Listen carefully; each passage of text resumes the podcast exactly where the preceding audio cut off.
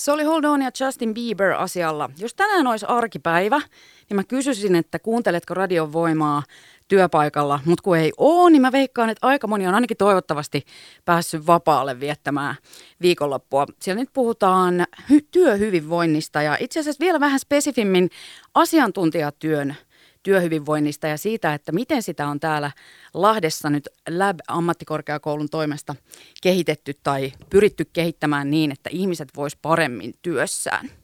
Ja ihanaa, että mulla on siis, tiedättekö, mulla on ihmisiä studiossa. He on tässä mun silmien edessä eikä minkään luurin päässä. Tervetuloa.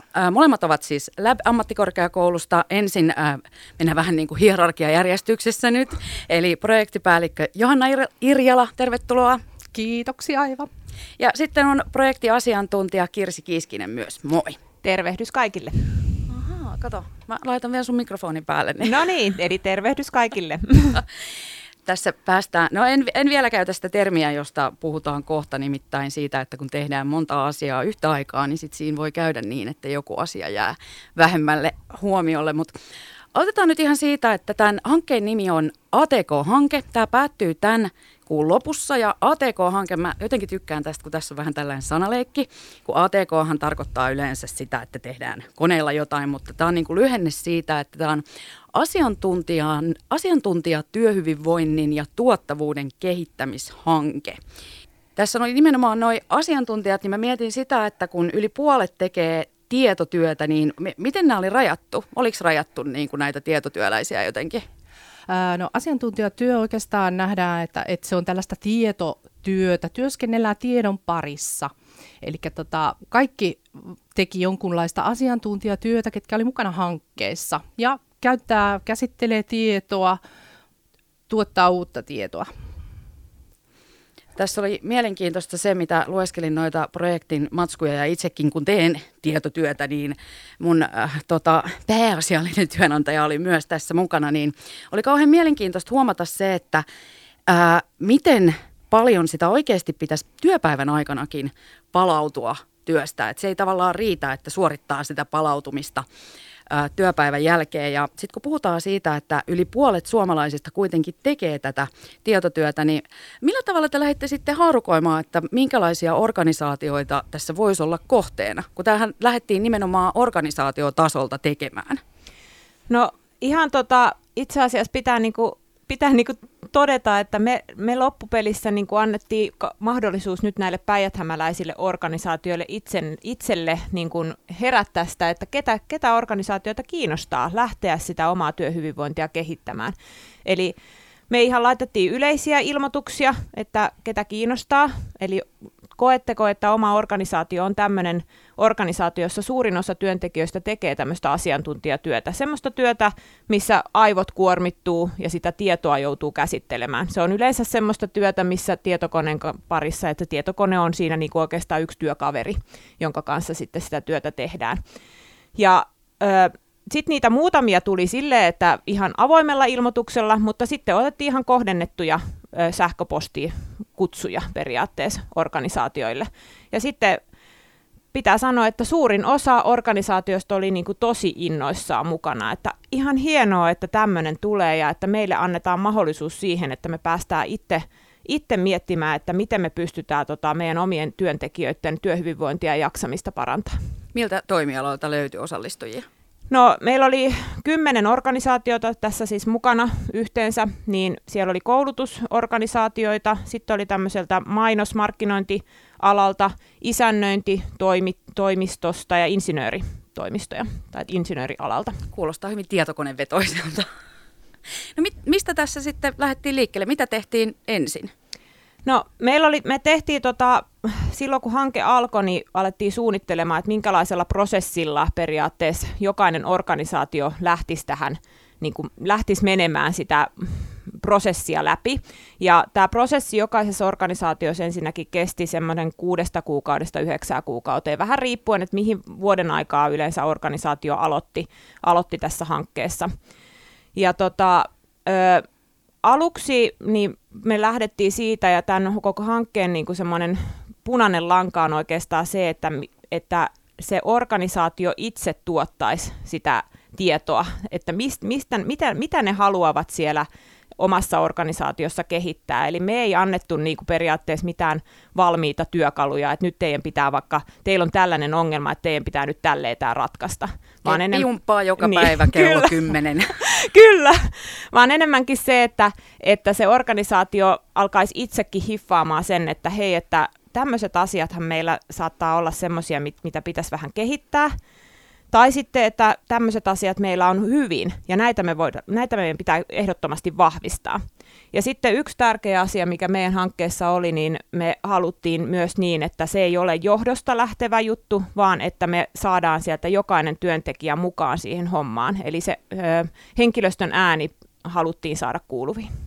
Onko tämä kuin poikkeuksellista hankkeissa, että lähdetään nimenomaan siitä, että ne työntekijät tavallaan tekevät sen hankesisällön? Osaako jompikumpi tavallaan ottaa kantaa vähän suurempaan tuohon hankekenttään? No tota, varmaan epätyypillisempää, koska tässä meidän hankkeessa nimenomaan nostettiin tärkeäksi tämä että tulee se työntekijöiden ääni kuuluville ja saadaan kaikki mukaan kehittämään. Niin kuin Kirsi tuossa sanoi, että ei, ei lähde pelkästään sieltä ylhäältä alaspäin, niin, niin tärkeää saada, että ne nimenomaan ne työntekijät, jotka tekevät sitä työtä, on toki parhaita asiantuntijoita ja tuntee sen oman työnsä ja sen kehittämisen. Niin, Tuossa hankekuvauksessakin oli siitä, että tällaisia ei ole kauheasti tehty, niin onko se jotenkin sit hankalampaa kehittää työhyvinvointia ja tuottavuutta alalla, jossa se ei tavallaan ole niin, että montako palikkaa sieltä hihnalta nyt tulee ulos tyyppisesti? No sinne mä, mä voisin tähän vastata, niin niin sillä, sinällään se on haasteellisempaa, koska mehän ollaan jokainen yksilö ja me reagoidaan eri asioihin hyvin yksilöllisesti. Toista joku, joku työtehtävä, niin se ei kuormita ollenkaan esimerkiksi ja toista taas kuormittaa ihan todella paljon ja hän, hän vaatii enemmän niin kuin palautumista tai muuta vastaavaa. Niin sinällään se on kyllä haasteellisempaa. haasteellisempaa. Ja jos vielä täydennän, niin toki se mittaaminen on niin kuin haastavampaa, jos miettii organisaation näkökulmasta, niin miten sä mittaat sitä pääomaa, joka on ihmisillä pään sisällä, niin se on huomattavasti hankalampaa mitata kuin sitten joku ehkä mekaaninen tehdastyö, missä on niitä lukuja ja palikoita, mitä lasketaan, että onko tullut enemmän tai, tai mitä on niin kuin mitattavissa. Vähän erityyppinen. No minkälaisia työhyvinvoinnin tota, heikentäviä tekijöitä näistä kohdeorganisaatioista löytyi?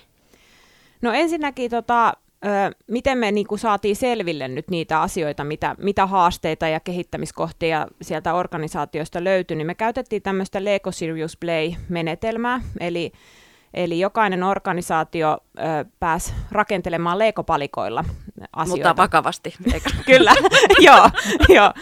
Niin, tota, ö, eli siinä oli niinku ajatus se, että tämmöisten jonkun välineen kautta, eli tässä tapauksessa se on ne leekopalikat, niin niiden kautta on helpompi puhua tämmöisistä vakavistakin asioista ja semmoisista asioista, mistä on niinku ehkä vaikeampi niinku tuoda ilmi niitä asioita niinku suoraan sanoen.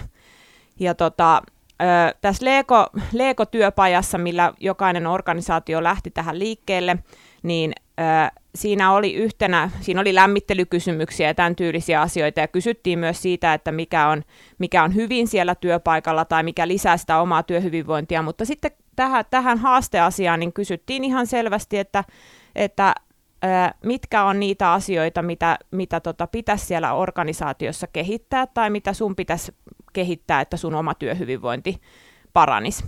Ja sitten niillä oli näillä henkilöillä viitisen minuuttia aikaa, ja ne sai niillä Lego-palikoilla rakentaa niin kun sen asian periaatteessa, tuoda sen tuotoksen niin kuin näkyviin Lego-palikoiden avulla, että mitä, mikä on se asia, tai mitkä on ne asiat, mitä pitäisi kehittää. Ja sitten kun siihen ö, Lego-työpajaan osallistui kuitenkin niin kuin kymmenkuntakin, reilu kymmenenkin saattoi osallistua per organisaatio, niin sitten sieltä saatiin koottua hyvin paljon niin kuin niitä kehittämiskohteita. Ja sitten sen työpaja jatkui sillä, että me alettiin niitä luokittelemaan ja sitten saatiin valita niistä, että mitkä on ne kolme tärkeintä, mitä lähdetään, lähettäisiin sitten kehittämään siellä organisaation sisällä.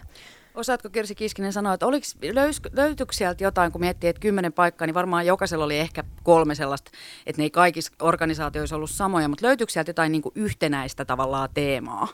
Joo, me ensinnäkin nyt ne kaikki, kaikki nämä Lego-työpajan ja lisäksi vielä me käytettiin nyt tosiaan, mitä toi ö, Johannakin toi jo esiin, niin me käytettiin tämmöisiä hyvinvointimittauksia myös ö, vähän niin kuin tuke, lisätueksi siinä, että me saataisiin selvyyttä vähän siitä työhyvinvoinnin ja työssä jaksamisen osalta, niin me käytettiin First Beat ja Fipion mittauksia, millä me selvitettiin myös sitä istumisen määrää, eli sitä passiivisuuden määrää, mutta myös sitten sitä palautumisen määrää, eli kuinka hyvin siellä pal- oikeasti palaudutaan, eikä vaan sen oman mututuntuvan tutuman mukaan. Niin, niin näiden leikotyöpajojen ja mittausten yhteen yhte, yhteen tuloksena niin oikeastaan löytyi tämmöiset viisi niin kuin, ö, selvää semmoista isompaa teemaa.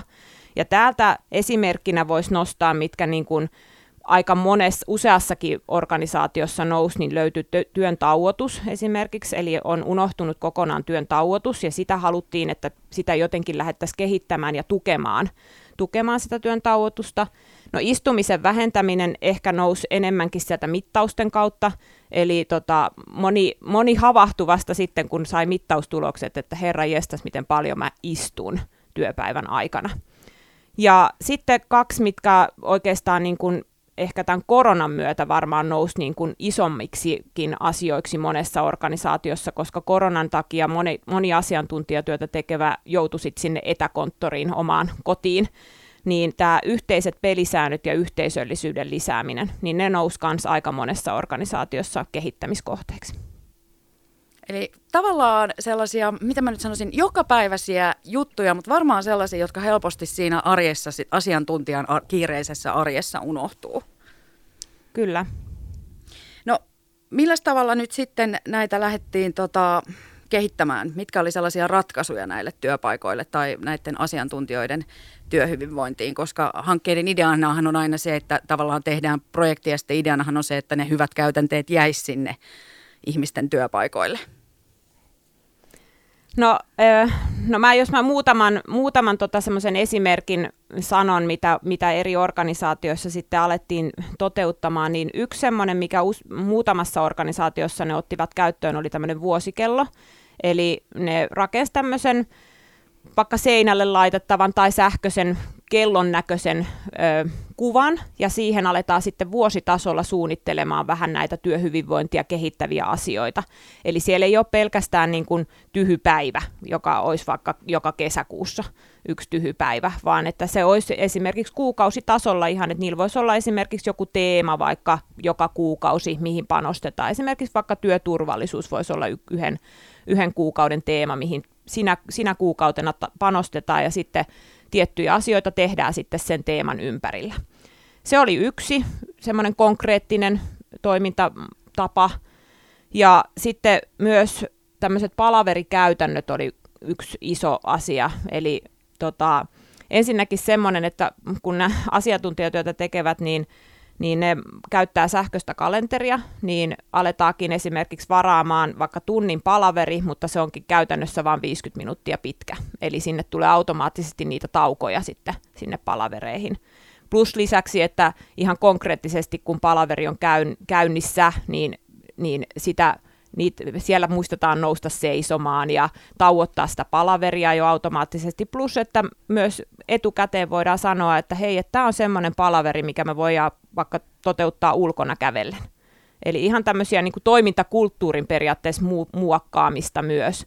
Eli ei pelkästään se, että tehdään joku yksi toimintatavan muutos, vaan että yritetään se liittää tämmöiseen isompaan koko organisaation työkulttuurin muuttamiseen ja kehittämiseen. Niin, asiantuntijatyössähän se menee niin, että se ei ole pelkästään se työn tauottaminen, vaan siinä pitäisi myös pitää huolta siitä fyysisestä jaksamisesta ja siitä palautumisesta.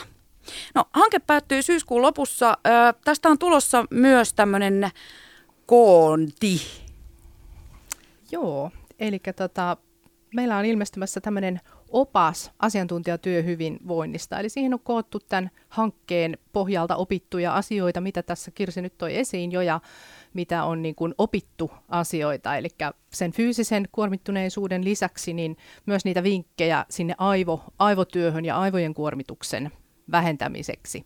Niin näitä on koottu nyt sinne sekä esimerkkein siihen oppaaseen, että sieltä voi poimia, mitä muut organisaatiot, erityyppiset on lähteneet kokeilemaan, mitä on kokeiltu käytänteitä siellä.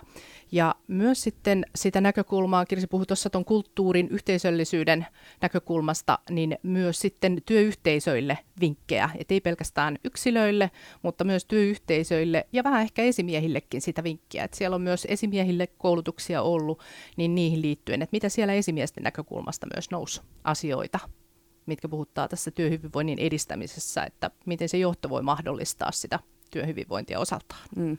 Useinhan näin helposti puhutaan pelkistä kustannuksista, mutta mun mielestä mä tykkäsin tuossa, kun Kirsi puhuit siitä toimintakulttuurin muutoksesta, että tavallaan että se työhyvinvoinnin lisääminen ei välttämättä tarkoita sitä, että pistetään hirveästi euroja pöytään, vaan päätetäänkin, että hei, kun meillä on tämä viikkopalaveri, että jätetään tästä vaikka puolesta osasta nyt nämä slaidit pois, niin voidaan lähteä kaikki kävelemään, että, että varatkaa niin kuin mobiililaitteet silleen, että vaihdetaan puolessa välissä, niin siinähän tulisi liikuntaa sitten samalla asiantuntijoille.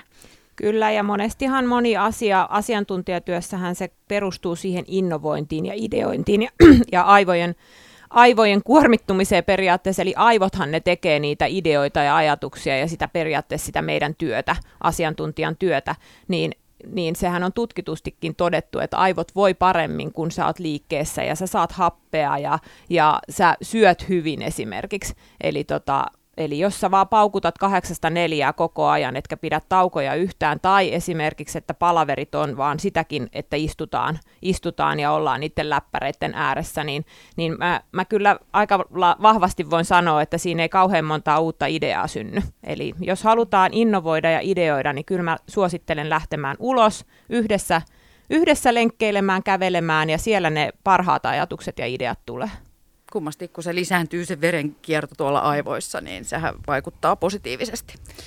Ja tärkeä ajatus justiinsa, että tulee myös sitä työpäivän aikaista palautumista. Että se oli monelle sellainen ylläri, mikä tuli tuossa hankkeen aikana kanssa, että ei ole mietitty, ajatellaan aina, että se on yksilön vastuulla ja siellä omalla ajalla se palautuminen siitä työstä. Mutta tärkeää myös just tuon aivojen kannalta, niin kuin Kirsi tuossa puhui, niin palautua myös sen työpäivän aikana. Kyllä, koska sitten tavallaan ei sitä jaksa palautuakaan työpäivän jälkeen, jos on ihan poikki siitä työpäivästä. Itsellä on ainakin tällainen kokemus, että pitää olla virtaa myös työpäivän jälkeen tavallaan, että se palautuminen tapahtuu myös siellä työpäivän aikana. Unohdin kysyä, on tulossa se opas, jota voisi sitten vaikka työyhteisössä hyödyntää, niin mihin se tulee?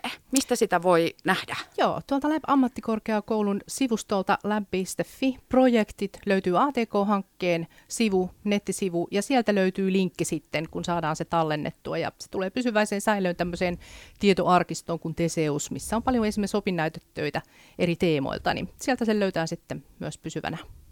Ja sulle tiedoksi radion toisessa päässä, että tehdään niin, että siinä vaiheessa, kun tämä on julki, niin linkitän sen mukaan tuohon podcastiin, jonka teen tästä haastattelusta ja tietenkin pistän myös radion someen, niin pääset sitten sitä kautta tota, katsomaan, että jos sieltä löytyisi vaikka omalle työpaikalle jotain työhyvinvoinnin edistämiseen keinoja.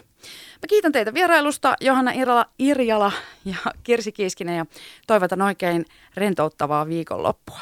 Kiitos samoin Kiitos Eeva. Samoin.